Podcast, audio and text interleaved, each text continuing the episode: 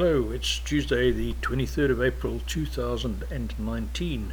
Welcome to another episode of the PeterWright'sBlog.com podcast brought to you by Peter Wright, an independent thinker, writer, and speaker who believes it's not what happens to you in life, it's what you do about it that counts. Today's podcast is about community adult playgrounds and what comes next. Sounds like a strange mix. Let me tell you why. All those three were on my mind this week for different reasons. Why? Because the, although they're all different topics, they're interconnected. Let's start with a look at adult playgrounds. We'll move on to community, ponder what's next, and see how all three might be connected. On the way to an event in Thorndale, Ontario, on Wednesday last week, I listened to a discussion on adult playgrounds in Canada. I expected to hear about golf courses, climbing walls, paintball parks, or perhaps something a bit more sinister.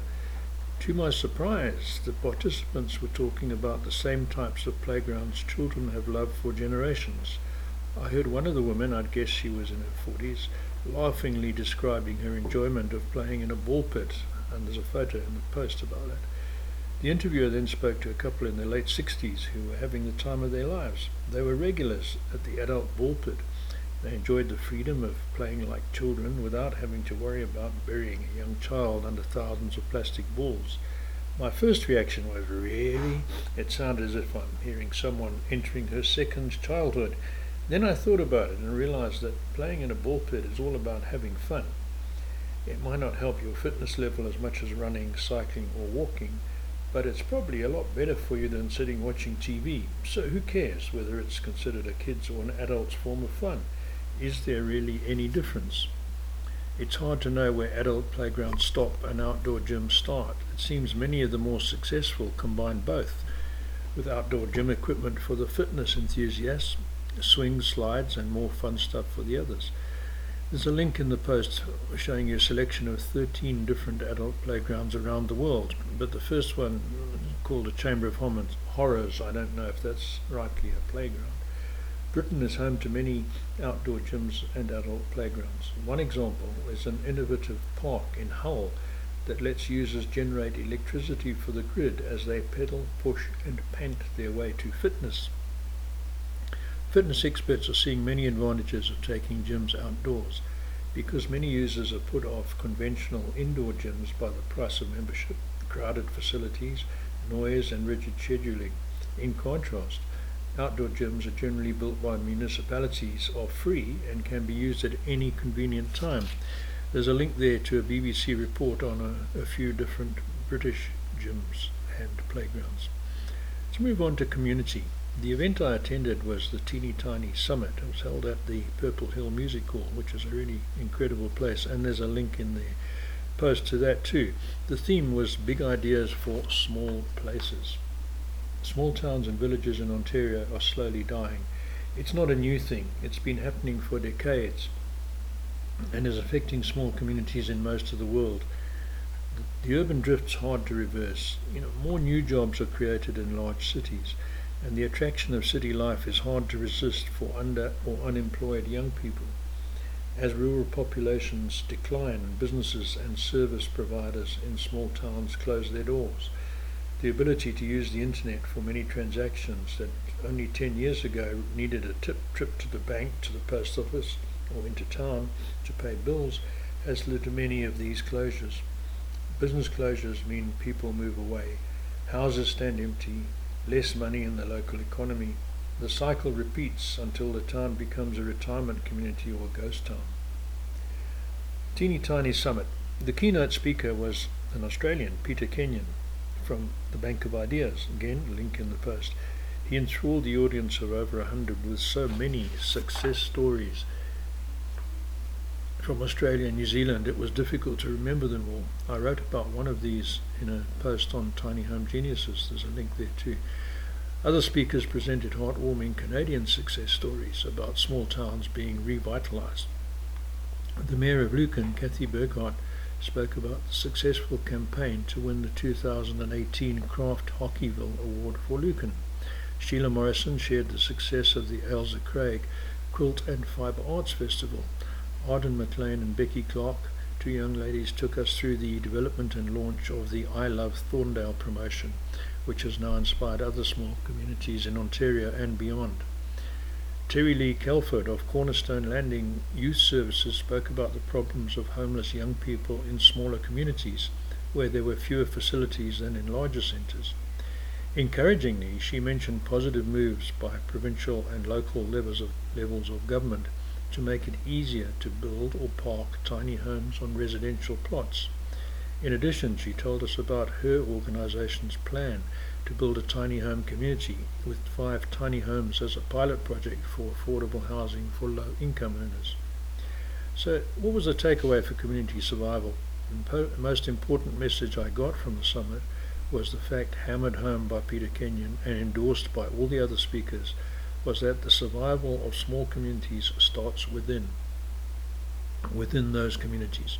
It does not start with a government grant, a fact-finding commission, an outside project, a team of experts, or a government development program.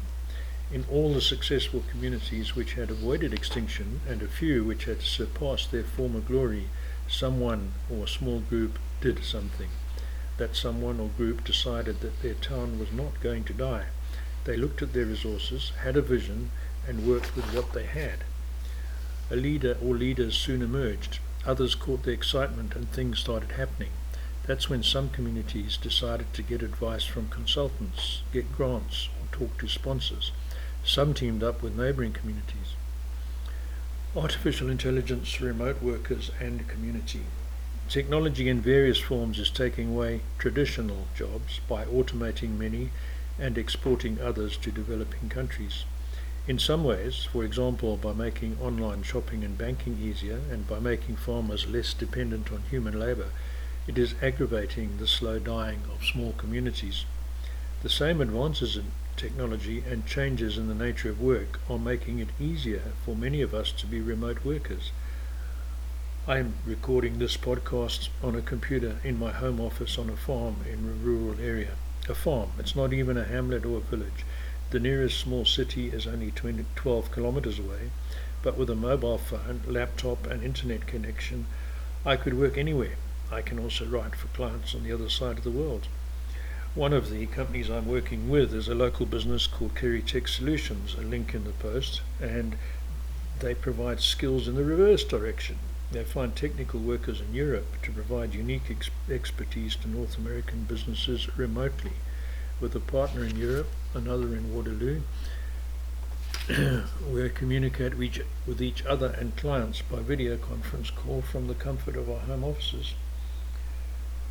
Let's go back to why are adult playgrounds in cities becoming popular? Because many city dwellers enjoy being outside, being able to exercise in the fresh air, being able to just come and go as they please, not have to squeeze visits to overcrowded indoor gyms or entertainment centres into tight schedules.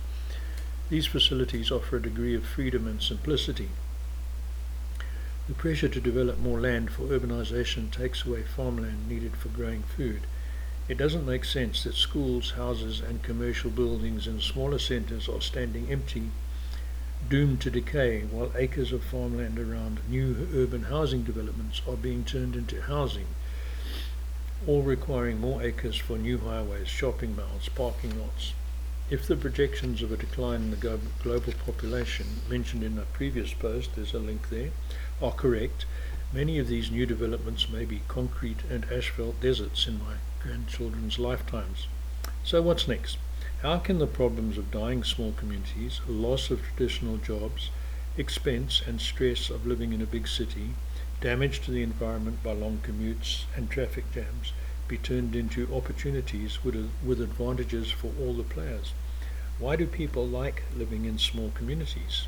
Clean air, healthier, short or no commuting times, lower housing costs, friendlier neighbours, closer to nature, lower crime rates, it's peaceful, lower stress levels, less impact on the environment.